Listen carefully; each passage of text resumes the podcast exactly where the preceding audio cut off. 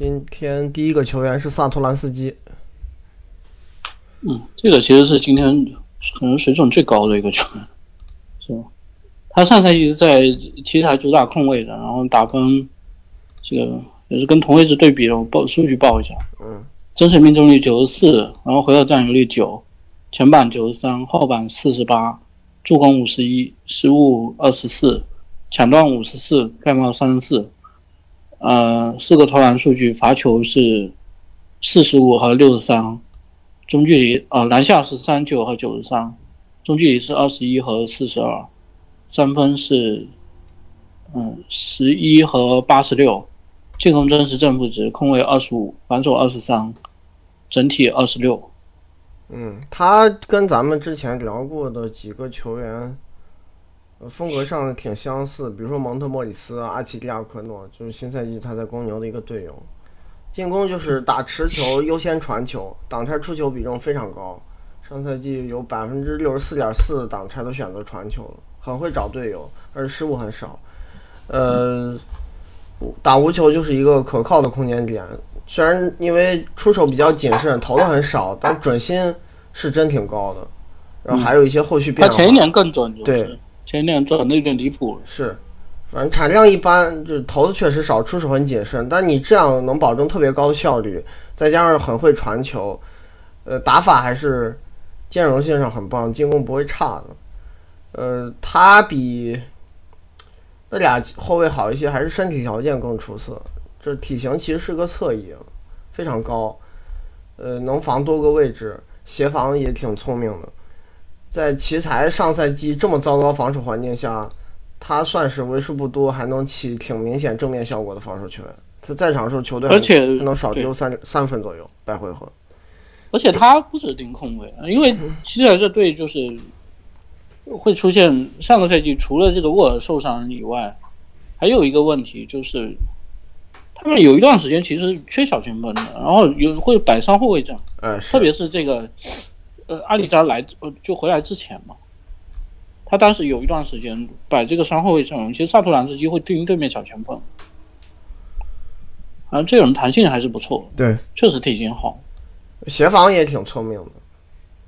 呃，他反正作为公牛新赛季控卫位置上最重的一笔签约，花了不少钱，时间应该不会少，估计也是要打首发的，因为即使。可能会存在有一些教练会给邓恩时间啊，比如说，但你萨托花了三年三千万签下来，不可能少用的，而且跟拉文又这么搭的搭配，能帮拉文防守，然后进攻端也不不太占用持球戏份的。嗯嗯，萨托非常适合比尔的后场搭档，为什么奇才没考虑留下他呢？年龄不大，似乎合同也很合理。因为他是先签后换完成的，最后得到了几个次轮签。而且，而且你这球队彻底进入重建了，可能留他还没有。其实年龄挺大了，对，二十七，等这合同打完就三十了。你要知道，波特其实打的挺好，虽然上赛季有有这个伤病，然后合同也也更大。嗯。但是波特比他年纪还小啊，其实好像都觉得，嗯，没没有把他列到这个未来计划里头去。彻底重建的球队。这二十五六七岁的球员，他们可能都觉得年纪有点大了，是吧？嗯嗯，不是这个问题问的，说说年纪还小，他可能鹿晗是晚一点，但是这个人是在欧洲其实成名了以后才在 NBA 打球。他选秀的时间挺早的，嗯，对对，嗯。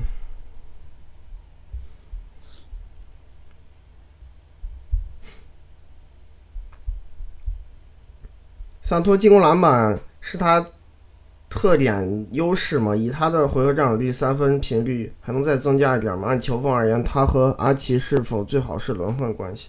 进攻篮板就是这个人，他投三分这个事儿虽然很准，但是选择上特别谨慎，有时候不一定会站到三分线外，也会选择投一投进攻篮板，因为他体型也挺好，运动能力也不差，嗯。反正无球习惯不是那种严格站三分线的人，要不然出手产量应该是能做最更高的。我觉得跟习惯有关系，然后持球实在是太爱传了，真的就是尽量不犯错误。然后啥都能干一点儿。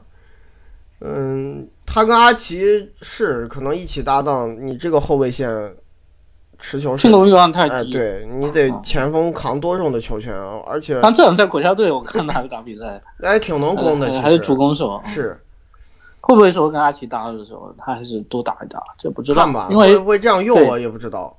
对，因为确实就是有一个客观情况是，奇才的这个后场组合，原特别是原来的首发两个都健康的时候，嗯，可能是 NBA 最吃球权的两个，对，是的。所以他球权少也也是正常的，看看看看换一个环境会不会多一些。嗯最近看捷克和尼利亚比赛，发现同样在 NBA 赛场低戏份的萨托和阿米努主攻表现有明显差距。在 NBA 赛场上，萨托有没有以能有没有能力在以不降效率情况下把回合占有率提高到十八十九左右，还是说非法比赛中主主攻能力无法兑现在 NBA 赛场？我觉得最大的区别是，阿奇说到底他是个后卫啊，阿米努是个前锋萨托啊，萨托对对，嗯萨托说到底他是个后卫啊，他在 NBA 不是不打持球，只不过他打持球的选择是传球为先的。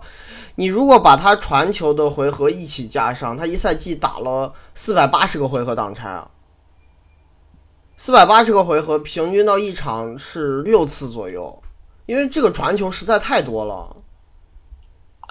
然后另外还有一点就是，其其实你要把他的这个回合占有率提高到十八九，呃，完全不牺牲效率有难度，或者你有可能传球就降了。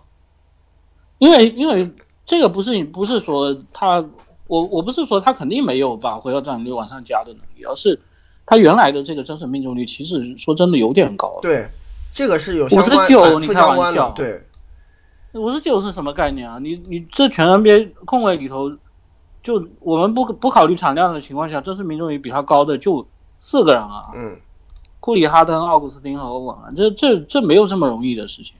但是那我我是说他能不能做到这个更平衡一点，就就是球权加的情况下，效率不至于太差，倒是有这个可能性，可以再看一看。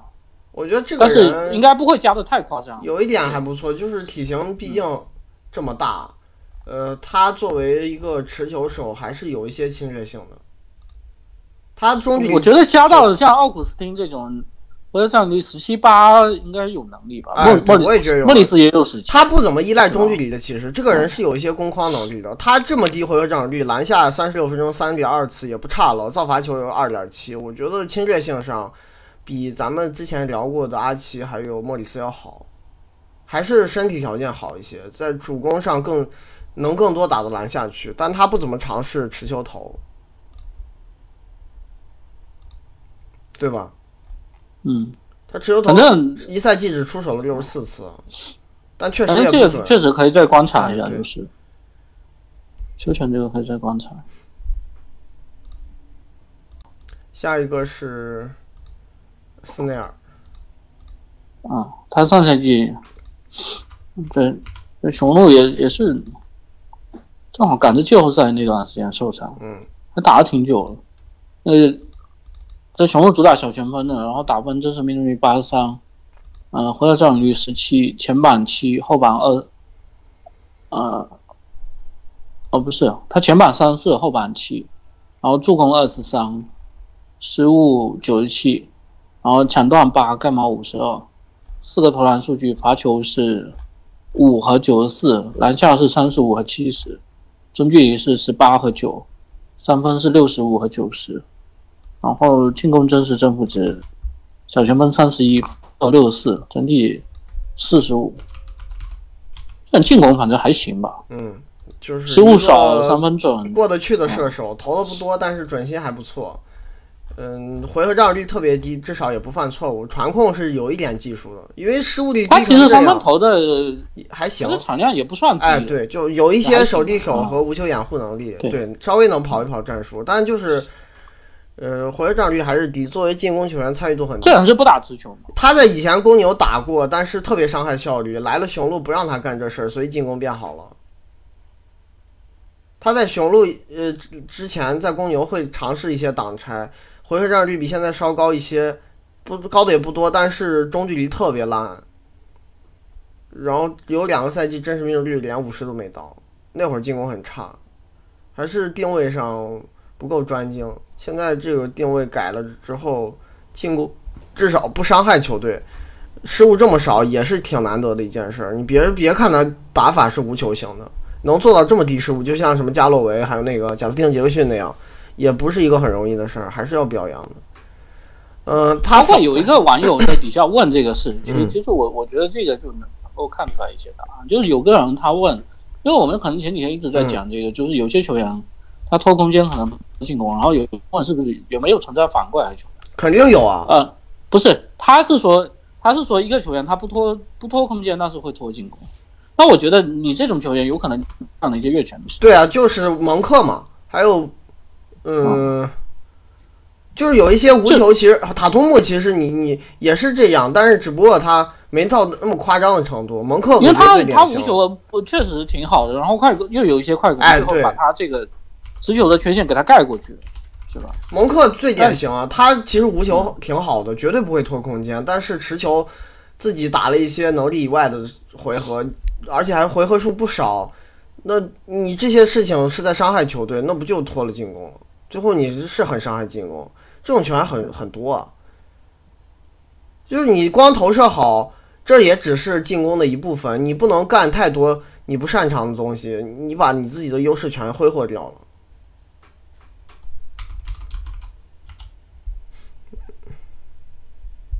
就是那个防守说，嗯，他就是单防体型挺好的，但是，嗯，协防贡献不够。抢断作为这个体型的球员确实太少，他手非常长，这个人。嗯，而且是每一年，哎，对，他他还经历过那个，他就是他每一年其实其实都，就包括雄鹿可能早年的时候，这个不是像现在这种策略，是是不是？就前几年的时候，其实更更强调这个上限造失误的，结果他当时也。抢断也很少，他每一年不管在雄鹿、雄公牛还是雄鹿，都是拖球队造失误表现的。对啊，然后那你现在上赛季又是一个可能球风更保守的队伍，那抢断就更少了。然后也可能别抢断最少的侧翼，没太多护框帮助，一点点吧，有限，反正。嗯，主要还是单防上，有时候因为体型挺受信任的。因为我印象是在雄鹿打雷霆的时候，球队会让他去防威少。这个时候印象挺深刻的，就是单防上条件不错，但是协防贡献严重不足，有点像汤普森，他犯规也很少，靠体型去罩住对手，然后靠横移不失位，但是整个贡献还是不够出色，防守端挺一般的，说实话。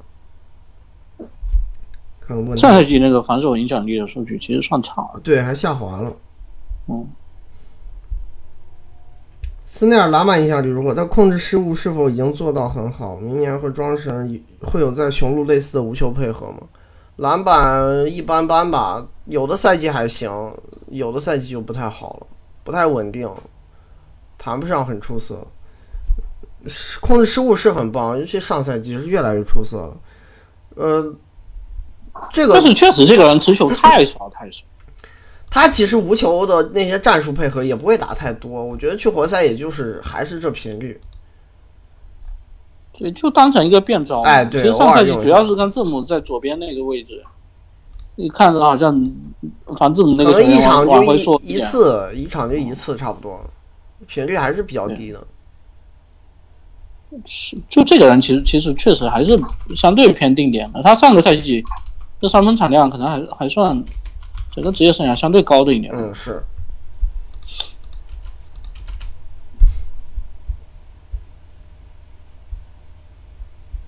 想看吗？我在看，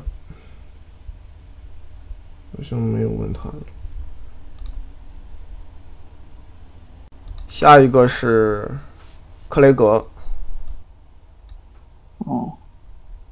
他上赛季在掘金是主打小前锋的，然后打分真实命中率四十七，回合占有率是十二，前板九十五，后板四十，助攻二十二，失误五十三，抢断三十四，盖帽九十二，四个投篮数据，罚球是二十三和二十六，篮下是四十和七十一，中距离是四和三十，然后三分是三十三和二十七，进攻真实正负值小前锋三十五，防守四十八，整体三十三十八。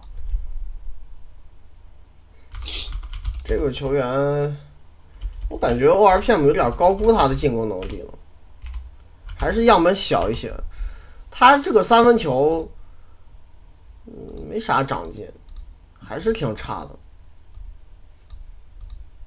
而且啊，其实其对呀、还是他主要还是投得也不多偷袭有偷一些对，他主要就是一个进攻篮板，然后偶尔偶尔搞搞空切、快攻，就篮下比重挺高的。这这球员，他作为一个侧翼打法为主的人，篮下频率是不低，终结能力也不差，但这东西太边角料了，三分球还是不够好。这准心是提升了，你前一年的只有二十九点三啊，你现在提升完也就是三十二点四，投的还是不多，对吧？这个人我觉得进攻还是不太好，RPM 还接近小前锋平均线，有点高估他了。他就是季后赛有一场救了掘金一命，但你看他大样本，其实三分还是糟糕。然后防守，这个人单防特别受信任。呃，掘金在只要跟他搭档的那种外线组合里啊，这个人一一般都会接管后外线三个位置最难的那个球员，有时候是控卫，有时候是小前锋，不一定的。那本来他在这球队的定位就这样是，这这其实比较奇怪的一个事情，就是比如说你你看他这个防守影响力，觉得他好像没有到这个水平，是不是？他犯犯规太多了，然后对，就没没到这个水平。但是其其实，呃，然后或者说他的进攻其实也没有看起来这么好。然后我我感觉他这个真实正负值是不是反过来还正常一哎点？那对，就就是真实正负值感，呃，他是一个，那进攻是不是还比防守好一些的球员？但是不应该是这样，数据上但对，不不不只是这个啊，我觉得你至少在马龙的这个用人上面，他也是觉得说我外线防守缺一个尖兵，我要给他时间，但是我为什么没有又给的更多呢？因为我不信任他进攻，应该是这么一个用人的逻辑嘛，对吧？所以很奇怪这个，他就是护框挺不错，因为这个盖帽数在侧翼里相当棒了，但是抢断少，还有一个就是犯规实在太多了。这个人协防侵略性特别强的同时，就护框没法控制住犯规。嗯，整体而言防守还是有一些毛病，单防很受信任，侵略性强，然后擅长护框，但是抢断差，犯规多。嗯，有好有坏吧。嗯，离那种最优秀的防守球员、一流防守球员还有不小差距，我觉得还是没法把很多事情兼顾的更好。嗯，上赛季 他还会尝试打一些大前锋位置，尤其是季后赛期间。那是因为那个这球队本来正常情况比较信受信任的那个大前锋，整个常规赛打的不好，所以后来嗯，调出轮换，然后变成是一个中锋在打两个内线位置，而有的时候还是有点畸形，对，所以他会顶一下那个位置。但其实我觉得更多还是觉得还是这个位置缺人了。对。看看问他的。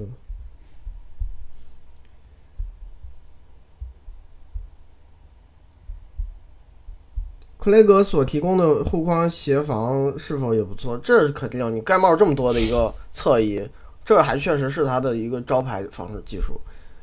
嗯，水准和哈克莱斯比如何？两人是否有相似地方？那我觉得不如哈克莱斯。哈克莱斯抢断也很强的，也比他身体条件更好，那个人体型更大。其实克雷格在侧翼里这身材很一般，啊他臂展不不咋样。在对，小然后两米前锋零一其实也只是一个标准侧翼，对不是一个他可能打二号位体型有点优势，打小前锋没啥优势。哈克莱斯那个臂展非常夸张，而且抢断也很厉害，身体条件还是完胜他的。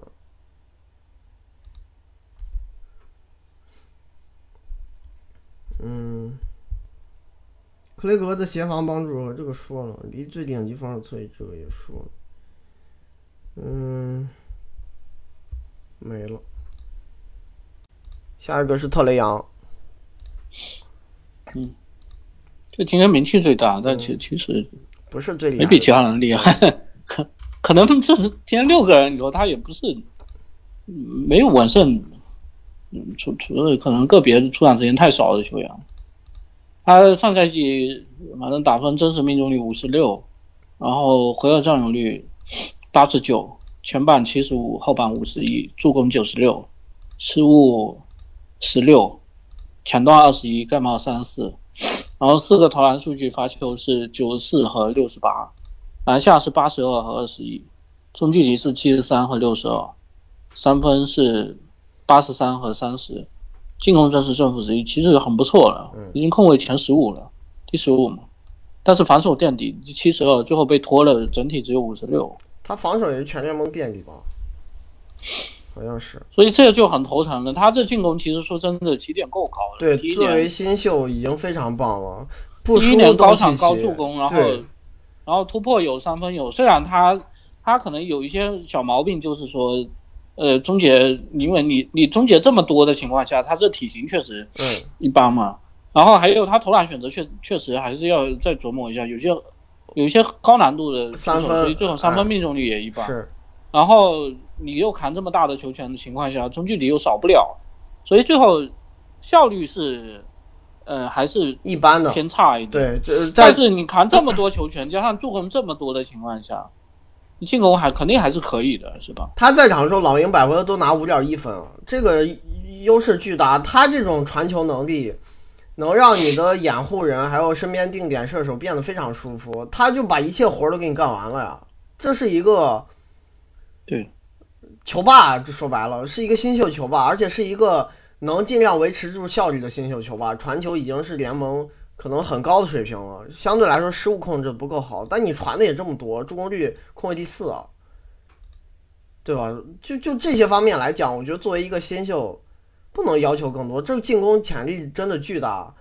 嗯这一端我觉得啊未来是高度会非常棒的，但问题就是我都有点担心他这防守没法进步。从哪儿进步你进攻这么好，是你他这还是被你防守全哎呦，身体条件确实太糟糕了。你这个体型和对抗水平，单防任何球员可能都是吃亏的。他这上赛季就出现过被一些那种半吊子二流后卫，嗯，持球挡拆和单挑打爆，这这种场合非常频繁，而且他自己也不是很努力。老鹰这环境，大家也不上心。他在场就是球队犯规多、丢篮板、造不到失误，然后疯狂漏三分和篮下空切。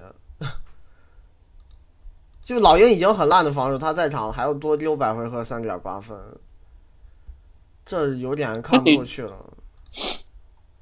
你说老鹰是不是缠他缠的也少了一些？那看看新赛季会不会多在这方面动心思吧。不过反正你防守差，肯定不只是这个问题。是他协防也几乎几乎没贡献，就是零贡献，这端太糟糕了，啥都不行，也不怎么努力，我觉得场面上他也不积极，不像小托马斯那个球员，其实防守挺拼的，但比他更矮，但小托马斯比他运动能力和力力力量好，挺强壮的，其实，而且我有一点怀疑他这一八八身高也没虚报成。嗯，有可能看着更矮我，有一个在亚特兰大的同学去现场看，觉得他根本没这么高。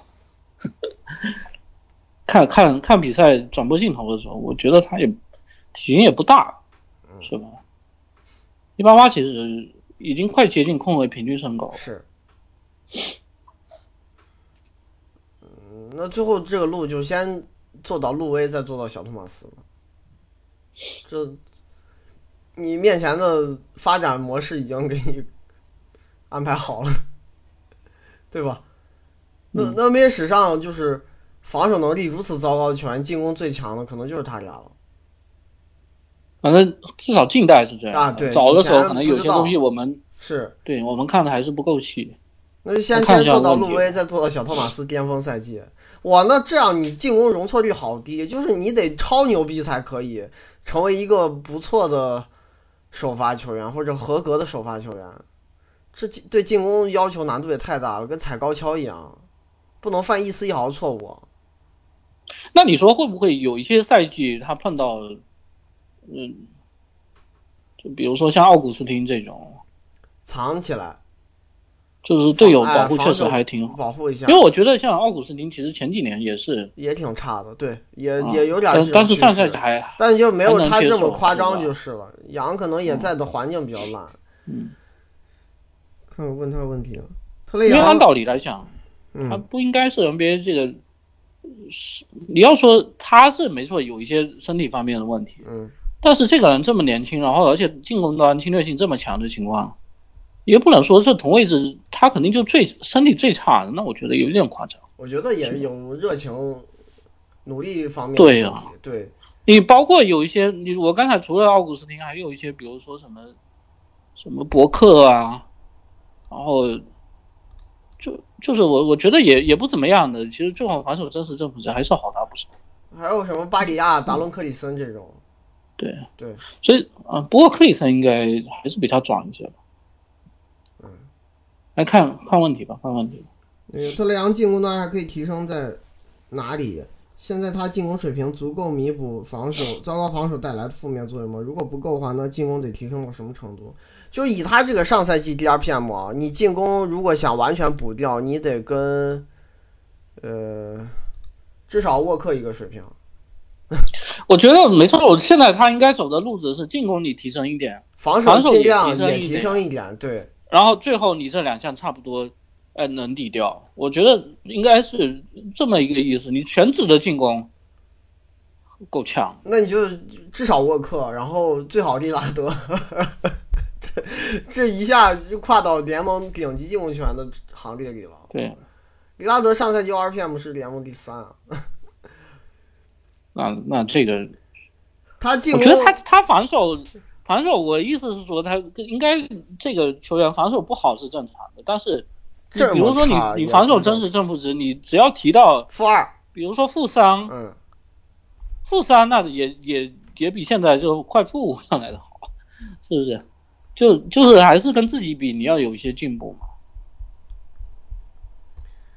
呃，进攻提升的地方还是挺多的，是就是你各个方面都有上升空间，比如说篮下命中率、手活再变好一些，还有这个三分球，呃，优化一下出手方式，呃，再准一些。他包括开局有一段时间特别不准，对到后面也准回来有一段还给他调回来一些。或者就是你球队可能多一些能打持球的人，你多去投投定点或者无球掩护这种比挡拆简单一些的方式，也有可能增加效率。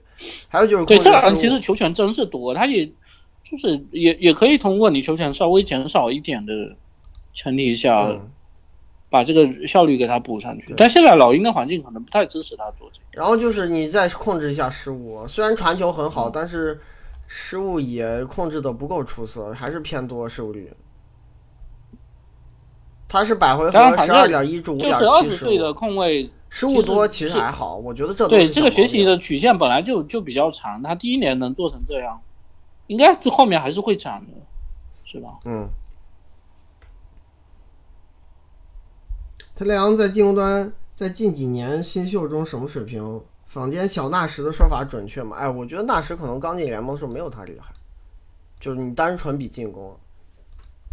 那那这个这个人刚进联盟的时候，球队里头有凯文约翰逊，有基德啊，对，也没有那么重视培养他，给的时间也不够。而且你要说表现，我觉得也不一定有杨好，因为杨他扛的这个球权很多，纳什可能是效率会比他高。那但但这个就是还是要看什么阶段的。其实有一点，我觉得，呃，就是是不是对纳什有一个哎，纳什当时效率也没有很高，真实命中率跟特雷杨一样，回合占有率差了百分之十以上。哎，那还是杨厉害。你要说刚入行这第一年的进攻水平，他是晚熟嘛？他其实还是确实有点晚熟。杨杨这个进攻能力九九，年的时候效率好低啊。哎，其实东契奇去年已经让咱们开眼了，就是新秀打出这种进攻表现非常难得。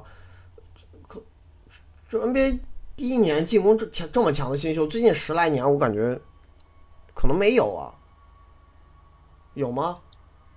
我印象没有。上一个能做到这种水平的人是不是格里芬？欧文还行，哦，欧文还行，对，欧文还可以，欧文还行。可能跟东契奇差不多。其实杨跟东契奇也没拉开差距，也挺接近的。就是可能过去十年 NBA 入行第一年的新人，比上赛季杨进攻好的不超过三个人。但是我我其实还还是就回过头来还是要讲一个事情，就是就是说，纳什的防守可能没有你们想象那么差。对，纳什毕竟体型比这个羊大，然后我觉得意识球商也挺高的。开玩笑，他是一个一米九一，其实我我觉得纳什纳什的这个身高不只是。标准了，我觉得他在控卫里头算很好虽然，然后还有一点就是，嗯，其实零五年、零六年左右的时候，因为当时的这个进阶数据大家可能，呃，没有什么概念吧，然后会出现就是当时太阳场均失分是联盟最多的，但其实防守效率不差。零四零五对，零四零五是第三十嘛，然后零五零六是倒数第三嘛，但是其实那两年。呃，防守效率一一年是第十七，一年是第十六啊，都是联盟中等的防守。然后那时他在场的在场跟不在场的这个差别，其实也就是还出现了什么，就是零四零五他在场的时候也百回合也就少多丢二点五分啊，然后零五零六还会少丢分的。我觉得他防守肯定没有东呃没有杨这么糟糕，对，没有对，绝对没差到这种程度。杨这个防守糟糕程度是历史级的。就是 NBA 一年都不不一定有一个比他上赛季防守烂的球员。然后还有就是说，我真的觉得纳什，嗯，其实身体素质不差，不是像大家讲的那样。这个人还有他就是他其实真正是打到生涯后期的时候，是因为确实遭遇了很严重的伤病，然后你实在没办法 hold 住了嘛，是吧？但是他一直到了三十八岁，就是在湖人之前，那那时候可能球权掉了。或者你再往前推一点，三十七岁他还进全明星呢，这人为什么能进全明星？你你是没错，技术好，然后投篮好，但是我觉得也很关键的也有一点，他其实身体不差，身高够够高的。其实控卫这个位置，就反正我觉得任何位置还是会有点吃身高的，特别到了三三十六七岁的时候。我我说一个数据，就是纳什整个职业生涯是一个极其逆天的中距离射手，准心。不输杜兰特、诺维斯基这种球员，只是他因为回合占有率没有那些人高，出手频率会低一些。但是你一个体型不够的球员是不可能保持这种中距离命中率的。对啊，看高冷的能力不够强嘛。是。他其实身体我觉得还是挺好的。杨有机会成长为持球大核心吗？那现在已经是这种什么叫持球大核？就是一个 那个要有个定义啊，就是球霸高产球员嘛。我觉得可能是这个意思。那现在已经是这球这类型了，只不过在一些细节上有点小瑕疵。但我觉得，嗯，潜力没那么。你身边没有几个人会同时能做到回合占有率跟助攻率都比他高。哎，对，不不不超过三个了，一个拉塞尔，一个威少，还有一个巴里亚。嗯，就他仨，就是三。那巴里亚还打了半个赛季。对。哎，巴里亚回合占有率没他高，比他稍低一点儿，就俩，其实就威少和拉塞尔。嗯。特雷杨失误控制应该会随着职业生涯深入而进步吗？嗯，这个说了，他篮下效率是否主要受限于身体条件？三分出手是否可以选择更合理？其实都讲了。呃，如果特纳在场的话，特雷杨有可能像库里那样多打无球，以避免特纳拖空间的情况。我关键不知道特纳会不会受重用。你要是这样打，是能帮特雷杨优化一下效率，我觉得是个可以选择的方法。但问题就是用特纳让特雷杨干这事儿，真的比你摆一个更像射手的侧翼来的好吗？就是，然后还有一点啊，特有点本末。还有一点就是。对啊，就就是特纳，你的主攻威胁已经小到，比如说你上弧顶都没人管的时候，呃，你这个发牌的技能有点鸡肋，其实局限性很大，哎，没啥意义。那你还不如给加一个射手，上个胡尔特，再上一个，是有可能是亨特吧，可能有三 D 潜力的这种球员，或者雷迪什，有可能有投篮的人，你站侧翼去给。特雷杨拉开空间，就让他跟中锋、跟柯林斯打挡拆。你这样打不是更爽？干嘛要求求一个特别别扭的方式，把一个很别扭的球员摆在场上？没必要用特纳，就对老鹰来说，这个人没有出场价值。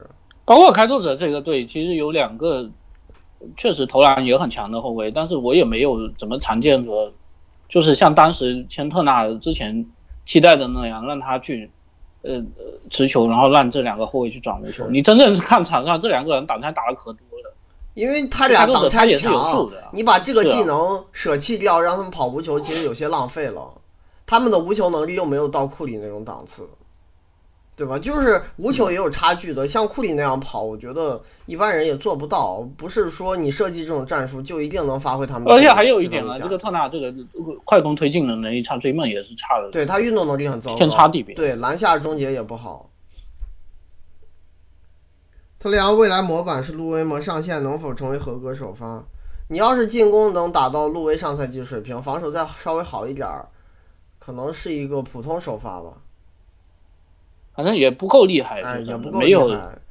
没有看起来这么就是。路威再往上跨一步，就小托马斯了。小托马斯，你要说那一年表现，一六一七赛季那是真牛逼，那进攻太厉害了。他当时打出了一个 NBA 历史级的回合占有率和真实命中率的兼顾表现。NBA 史那上你对啊，那那当时有好几个也是这方面特别厉害的，什么哈登、杜兰特，跟他比都比不了啊，那一年就单纯比这俩数字的结合比不了。那一年小托马斯进攻实在太恐怖了，他那个主攻，我感觉杨可能做不到。呃，杨比小托马斯好的，我觉得还是传球吧，偏主攻可能有点难。小托马斯那个太恐怖了。也有点可遇不可求。我感觉小托马斯即使没受伤，你要重复当时的那个表现，嗯，很难。呃，也有难度，对吧？你要要求这个身体状态在最好的情况下，你的投篮手感、手感各各个区域也是都能够配得上的。我觉得这个是他自己，就他自己来讲，也是一个状态波峰啊，没这么容易。特雷杨赛季初和中后期三分表现是否有明显差异？呃，赛季初是会更差一些，还是在赛季中期慢慢有回升。三分命中率不高，是否也与出手距离过远有关？就是投篮选择很差，他经常不太判断机会，隔三分线一大步两米就开始扔，这种球挺多的。他前半赛季就全明星之前三分命中率三十一点三十一点二，全明星后三十四点八。特雷杨防守糟糕到什么程度？对比一六一七赛季小托马斯如何？我觉得他比小托马斯更差。小托马斯那个热情还有对抗能力、运动能力都在他之上，身体条件我觉得小托马斯会更好一些。作为各自时期分区决赛级别球队，一六一七的凯尔特人和德安东尼时期太阳都是怎么处理小托马斯纳什防守问题的？我我觉得这里头要纠正一个一个事情啊，就是一六一七的凯尔特人没达到德安东尼时期太阳的那个水准。而且小托马斯打奇才那轮系列赛，你说藏得住吗？其实一点都藏不住，还是被打爆。没有啊，他们常规赛也没有藏住啊。你你这个这个就是我我不知道大家有没有印象，我我首先反正讲几个点吧。第一个是凯尔特人其实只是一个东区决赛级别的球队，不是一个呃夺冠热门，他没达到这个程度，只是一支五十胜级别，是吧？他当时当时的太阳可是达到六十胜级别啊，这是不一样的。嗯然后还有一点就是说，其实其实凯尔特人他在小托马斯小小托马斯在场的时候，防守效率还是会下滑一大截的，这个事实其实没有改变。但是他在场的时候，进攻也会上升一大截。然后最后是因为就是为什么这球队这球队最后看的这个防守效率好像也不差，小托马斯只要不在，哇，那个防守效率就就是他那个替补跟进攻完全不是，他这就是这个人在不在，这这凯尔特人这个赢球的方式完全是两种风格啊。哦，可以查一下当时的数据，差别好大好大。我我是记得就是小托马斯不在的时候，那个时候那个阶段的凯尔特人是是防守顶级的，然后你最后他硬靠这个阶段的数据给你拉的防守效率不差。我在查，嗯，然后纳什是我认为防守比这俩人会好。对啊，我我这个刚才也是讲了嘛，就是你纳什本来防守就挺好的情况下，他这支球挺好可能队进攻上，但就是没有那么糟糕。对，会上。或者中不他不太拖嘛，嗯是不是？不太拖的情况下，那你进攻逆天成这样，当时纳什在零四零五做到在场的时候，百回合球队得一百二十分啊，而隔年是因为小斯受伤，所以没这么逆天嘛，一百二十分了，你你现在球队即使现在联盟走进攻潮流了，也没有多少个人可以做到这点了啊。小托马斯他当时出现一个什么情况啊？他在场的时候，百回合在凯尔特人百回合多丢九点七分，这是比尔的数据，但是多得十三点八分，所以最后他在场的时候，这个两千五百多分钟，百回合是净胜四点三嘛。那你反过来讲，就是这球队离开他以后，进攻确实是不行了，百回合只能拿一百零二点六，但是丢也只丢一百零二点三啊。结果最后就是他不在场的这一千快一千四百分钟里头，开团最后保本了。靠硬靠防守给你，呃，就是百回合净胜零点三，然后这这个等于就是他在场，他在场的时候是一百一十六比一百一十二嘛，他不在场的时候是一百零三比一百零二，这是不是两种比赛？你说，就他上场互爆，然后他不在场的时候跟跟对手打泥沼战，你最后凯尔特人这个防守效率是联盟第十三嘛？第十三其实讲白了也是，就是小托马斯在的时候，这个防守太差，然后加上他不在的时候，确实防守非常好，然后得到一个中间的形态。这个纳什当时在不在场差别不太大，其实是还是不一样。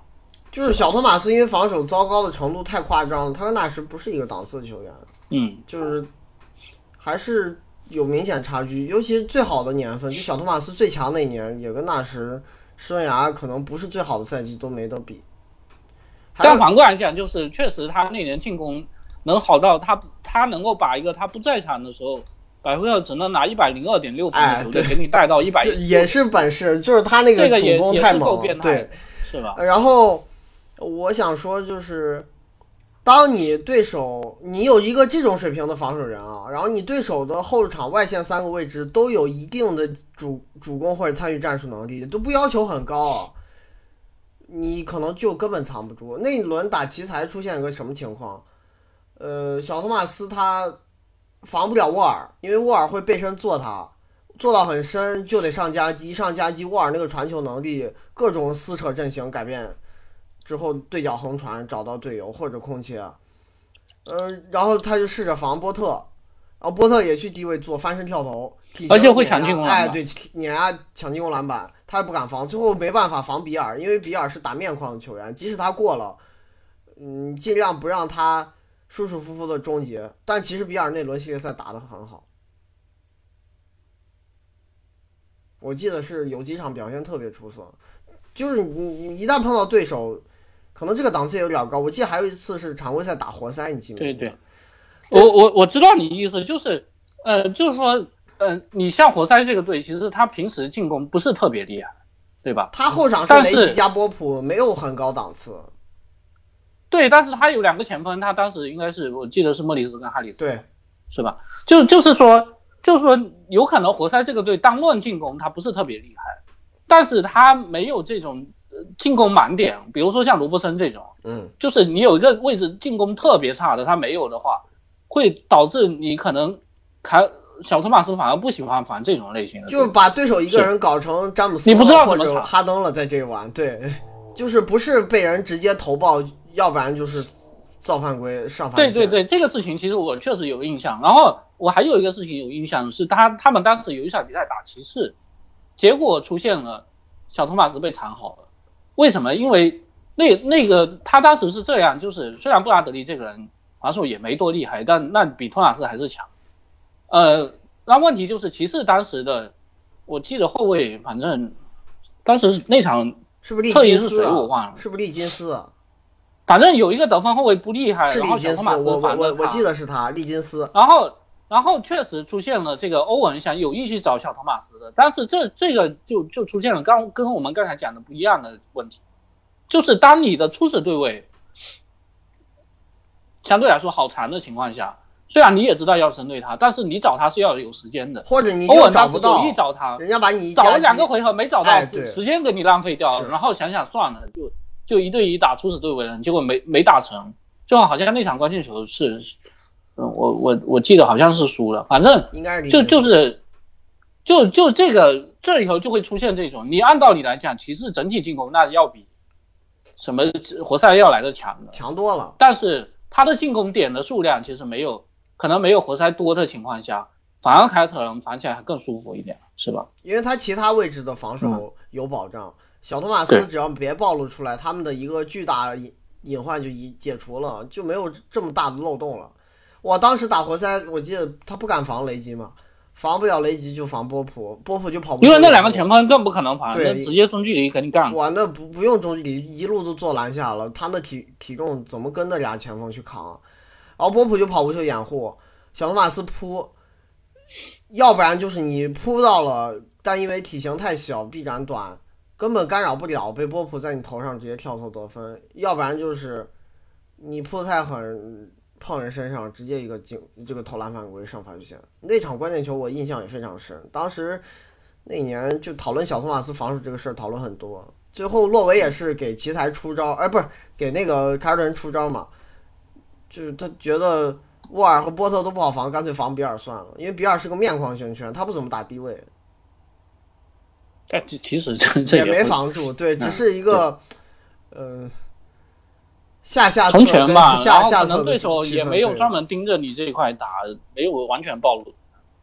你要现在，嗯现在嗯对上现在比尔的话，我觉得直接面框。而且最后凯尔特人靠啥赢的？是靠进攻赢的。小托马斯那个挡拆把戈塔特和莫里斯锤的生活不能自理啊，太猛了。就是你也能容忍他防守端呃伤害你，进攻干回去就好了。当时小托马斯就是这个状态，那第二轮太猛了。下一个是特雷文格拉汉姆，嗯这个人可能很多人也也也不熟悉啊，但因为他前年超过一千分钟还到我们标准，上赛季其实打了不久，呃，打分真实命中率是零，然后回合占有率是九，然后前板二十七，后板六，助攻二十七，失误九十一，失误十二，啊不是抢断十二，盖帽十，然后呃四个投篮数据，罚球是六和七十九，篮下是六和五十二，呃不是六和九。然后中距离是三十五和四十，三分是七十二和十二，然后进攻正式正负值，嗯，大前锋六十三，防守五十六，整体五十六。哎，你有没有觉得他像篮网和七六人四五年前球队里的一些球员，就是强行给他搞魔球投三分，对手疯狂放他就扔。当时篮网和七六人成绩很差，队里有一大票这种人，就你先给我投出去再说，要求他去投三分，但是准心太烂了。其实这样做并不好，那昨天那个斯坦利约翰逊也是这样，是。他不是我，我是觉得，我是觉得现在现在就是 NBA，它有有可能会出现这么一个情况，就就就就是说，你在场上你总是要干一些事情嘛，而且他其实回到占有率已经很低了，是不是？他在三分线以里都不怎么出手的。对，但但是可能就觉得总是还要总是还要干一些事。呃，他反正我觉得他现在上个赛季会得到出场时间，其实也也是我们反映出来我们一直讲的一个问题，就是篮网这个队虽然深度好，但大前锋位置的深度是最差，是吧？嗯，所以虽然有可能就是他在场的时候位置比较模糊，因为这人其实是一个侧翼体系，也不好说到底谁是三谁是四，反正就是会出现，呃，篮网有一个位置，其实你别看竞争激烈，但其实水准都不高。然后这也导致就是达德利到了季后赛的时候，好像在这球队不可或缺，因为跟他轮换的球员的水准都不够，呃，还是进攻太烂了。他防守还可以，就因为强行也是被摆委以重任。哎摆到大前锋，还经常防一一些对手的那种内线中锋持球手。打掘金那场防约基奇根本就防不住，但是篮网这队就是防守配置也比较怪，也玩一些野路子，就跟你试试看。我感觉在碰运气啊，但根本防不住。最后打掘金那场，我记得咬的挺紧，是因为进攻打的特别好，防守你要说这这队有时候一些野野招有啥用？我感觉没用，但他就是篮板真挺好的。作为一个强行摇摆到内线的侧翼体型球员，其实身高也就是个得分后卫，很强壮，对球员特别结实，篮板很会卡位，单防弹性也不差。就在防守端大前锋里也谈不上糟糕，这就很难得了，因为你这是拿一个二号位体型的人去打四啊，他放到侧翼里防守会更出色了，而且出色不少。这明显还是在不同位置防守影响力的平均值是不一样的。嗯，当然这以后确实也出现了这个情况，就是包括包括克鲁茨其实也有这方面问题。就我们上次也是讲，他打说他可能更适合打小前锋，哎是防守但是如果他在小前锋位置，他就没出场时间了，是吧？就就这球队其实其实外线不缺轮换的，而且你要想这球员三分烂成这样，进攻也没啥参与度，也就是一个失误少这优点，别的啥都不行。那给他一些首发机会是为啥？还不是为了防守？对，然后四号位那个位置还是要有人来顶的是。他就他一个库鲁茨一个，那打了不少首发，其实是吧？当然有时候就是假首发。嗯，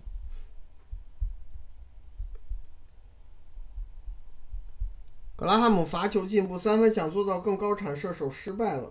他篮下效率一直不高，原因是什么？和身体天赋有关吗？所以提供的协防帮助也没有。那你体型也不好，然后这个没有什么进攻能力。技术也没出色，你这篮下可能就是不厉害，这也没啥可讲的，就是不强。三分，哎，这个是挺怪。今年罚球进步，但是有一个因素啊，他入行打了三年了，一共也就罚了不到一百个球，上赛季就罚了二十对啊。样本很小。你进十八个，这个可能说明不了啥问题。再看看看一年吧，我觉得这三分也确实，你准心烂成这样还这么敢扔，是不太能理解。说真的，有些球员投成这样就不扔了。但是但是就就是确实我我是觉得还有一个因素，他其实出场时间本来就不多的情况下，那会不会出现比如说他前一年还投的蛮准的，然后这一年，这呃就看着就就觉得还挺有自信的，想试一下。其实你试一下，这七百多分钟马上就肯定失误。啊，也就是投了一百来个，一百二十八个，是有可能再观察一赛季吧。但是他在森林狼，我感觉轮换前景不太明朗，嗯，竞争者挺多的，他也没啥突出的能力优势，因为进攻还是太烂了。不管是那个奥科吉啊，还是雷曼啊，还是卡尔福，都不见得比他差，应该都比他强，够呛。反正这个人肯定也是在 NBA 尽量能找到工作就不错。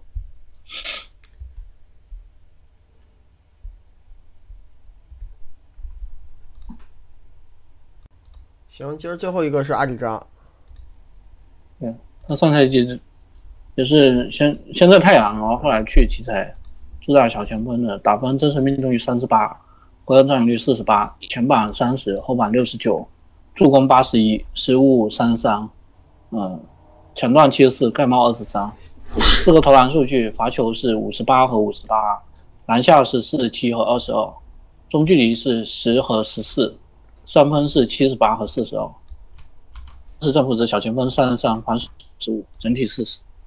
嗯，这年防守退步挺大，进攻也干了一些能力范围外的事儿，不过他反正我觉得进攻还可以还，还会好一些，因为这个人是有一些传控能力的，他那种对啊，这一年助攻率还爆炸。直线突破，就有时候顺步突破，因为呃运动力和体型结合的还是不错的，再加上你多参与战术，甭管是啥方式，摸球肯定比在火箭多，因为他在火箭那个定位特别简单，就是往底角一站，呃，有空位了哈登给你传，没空位你就站好，他也不怎么冲抢篮板，啥都不干啊，就是除了投三分以外的事儿，就跑跑快攻，阵地战真的就是专精的定点三分手，别的啥事儿都不做。在火箭那个定位是特别简单，然后你看他在火箭以外的球队，其实整个生涯都会多多少少参与一些战术的，然后就会助攻率高一些，当然失误也变多了，这个是嗯、有相关性的。他助攻率从前就助攻数百回合从前年二点三涨到五点一，失误也从一点一变到二点一，这个增长比例挺接近的。然后他多一些回转率，就会多有一些篮下和中距离出手，稍微多一点吧。三分比重降了，呃，频率也降了是吧？对，频率也降，降了一点点。反正准心今年也不行，他今年接球投也没在火箭准。其实你你看这个球员，嗯，从来不是一个特别稳定的三分手。准心他有的年份还行，有的年份，因为这人是个后天射手啊，他这其实刚刚进联盟的时候根本哎不会投篮，那会儿效率好差是。哇，他早年是一个就是那种拖空间、爱冲抢篮板和空切的侧翼。对啊，他其实一直打了三年，不过他这人确实入行早，八九岁就进来了。是高中生还是？哦，不是高中。他反正其实不是高。他他其实是是现在 NBA 球员可能最老的球员之一，是吧？嗯。然后那个前三年是不投三分的，到了湖人第一年开始试一试，其实投其实投的也少，他其实真的是零八零九才开始尝试，但是也没很准。然后到后面。其实真正是到了一二一三，也就是二十七岁的时候，他这个三分频率突然间翻倍到五点，就是去奇才了呗。对对，去奇才以后也是，然后到后面确实就就三分频率一直都还挺。他也是在奇才拯救了自己职业生涯。去奇才之前，其实是一个挺糟糕进攻球员，效率低嘛。会尝试一些能力以外的持球，特别在火箭那年，我的天呐，真是这够烂的。投中距离，他在火箭有点把他当主攻手用。对，投投中距离，然后持球投三分突破，效率好差。呃，这这个人他罚球也是这个趋势，生涯早年命中率一直六十多，就是从去奇才开始有八十左右的罚球准心，这个进步的趋势还是挺明显，能看出来。嗯，他防守。一直最擅长就是抢断，但是篮板影响力一直不好，可能也是跟协防抢断有关系的。但是他能避免犯规，然后也是一个体型很棒，然后结合了运动能力的可靠单防人，能换防多个位置。但你论防守整体能力，这个人不是顶级的。那上赛季他关键是效力的，可能是 NBA 防守最差的两个。对，就以前也不是顶级的。他只是一个挺优秀的防守球员，很正面，但是离最好的防守球员确实有差距，这个你要承认。他一对一，呃，挺怕那种力量特别好的前锋，不是所有小前锋他都擅长盯。然后篮板影我觉得他防守往回调一点还是哎，对，反正还可以，就不会太差了。我觉得，那国王这个队还是比去年的俩队环境要好。你看他这两年抢断率也掉了，我觉得也跟年纪大有关。对，那肯定是。以前好。他其实他其实到了火箭后期的时候，我感觉运动能力就没有早年的时候看起来那么好。这这球员刚入行就是吃天赋球的，那会儿快攻嘛，然后冲抢篮板，然后防守抢断，这些都跟运动力能力关系巨大的表现。后来零八零九在湖人抢断率三三点五。对。那会儿是厉害，运运动能力真好。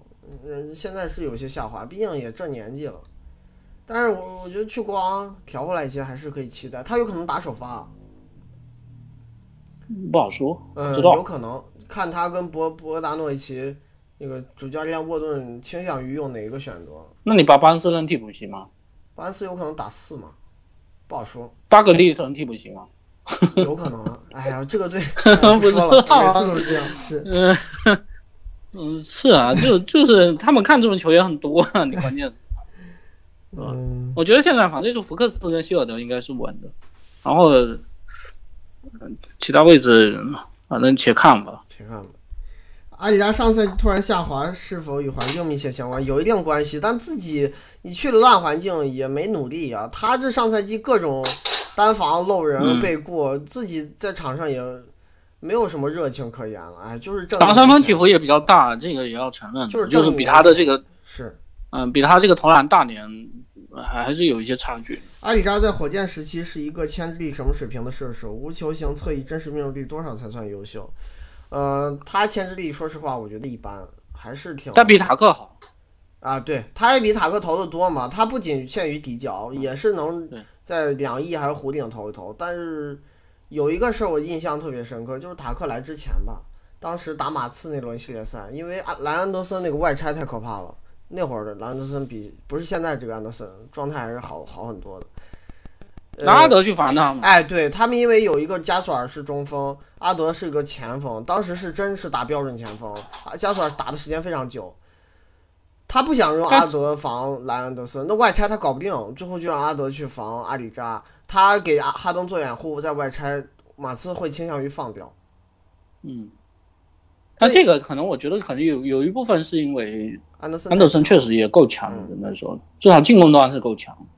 然后那阿里扎我我是觉得你作为三 D 球员还算蛮均衡，虽对，就是两两端都还行，嗯都有一些小毛病，但是无伤大雅。就以他在火箭最后这几年的水准，是一个挺合格的首发球员，挺不错的。你要不然你不会在 NBA 打了十几年是了。这个人，我这我现在看可能 NBA 入入行比他早的就五六个了。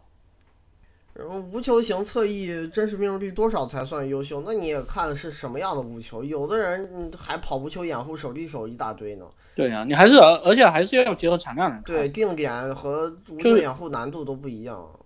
就是你百分之十的回合占有率跟百分之十五回合占有率，你投出来一样的效率，难度相差很远的，其实是。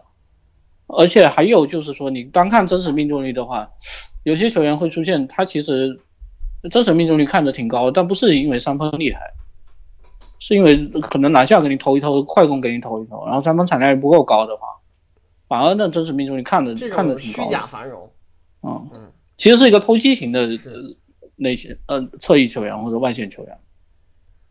嗯，阿里扎前几年，比如在湖人、魔术这几年，主要进攻定位是定点突破、空切、二次进攻、冲击篮下嘛。是，当时还会打一些打拆和单挑，尤其但。但是确实确实还是肯定都是偏配角。哎，对，他真正球权严重溢出的就是在哇一进火箭这个人刚进联盟的新秀年的前三个赛季，新秀赛季还有二年级、三年级，定点得分率只有零点七几，这已经烂的没法看了。你可想而知那会儿三分球得有多差。他不投三分啊，但是不投三分球，然后就是每三十六分钟三分就零点二、零点三，这是这玩票的啊。但那个年代确实就是说会出现好多球员定点其实是在中距离接球，跟现在这这 NBA 是不一样的。你中距离接球又不太准，那肯定就是这个效率。然后最近改变成一个定点射手，对他进攻影响意义大吗？那当然太大。他在去奇才之前，我觉得是个挺糟糕的进攻球员，可能有个别赛季还凑合，但是也有非常烂的时候。就比如说那个早年在尼克斯、魔术啊，还有在湖人，呃，可能还算比较好、效率较高的一年了。来火箭又呃去鹈鹕又不行，那效率又成五百分之五十以下真是命中率了。以以前是一个挺挺差的进攻球员，就是去西塞之后，整个球风打法改观很大。当时霍林格对这一个事情是给予极大肯定的。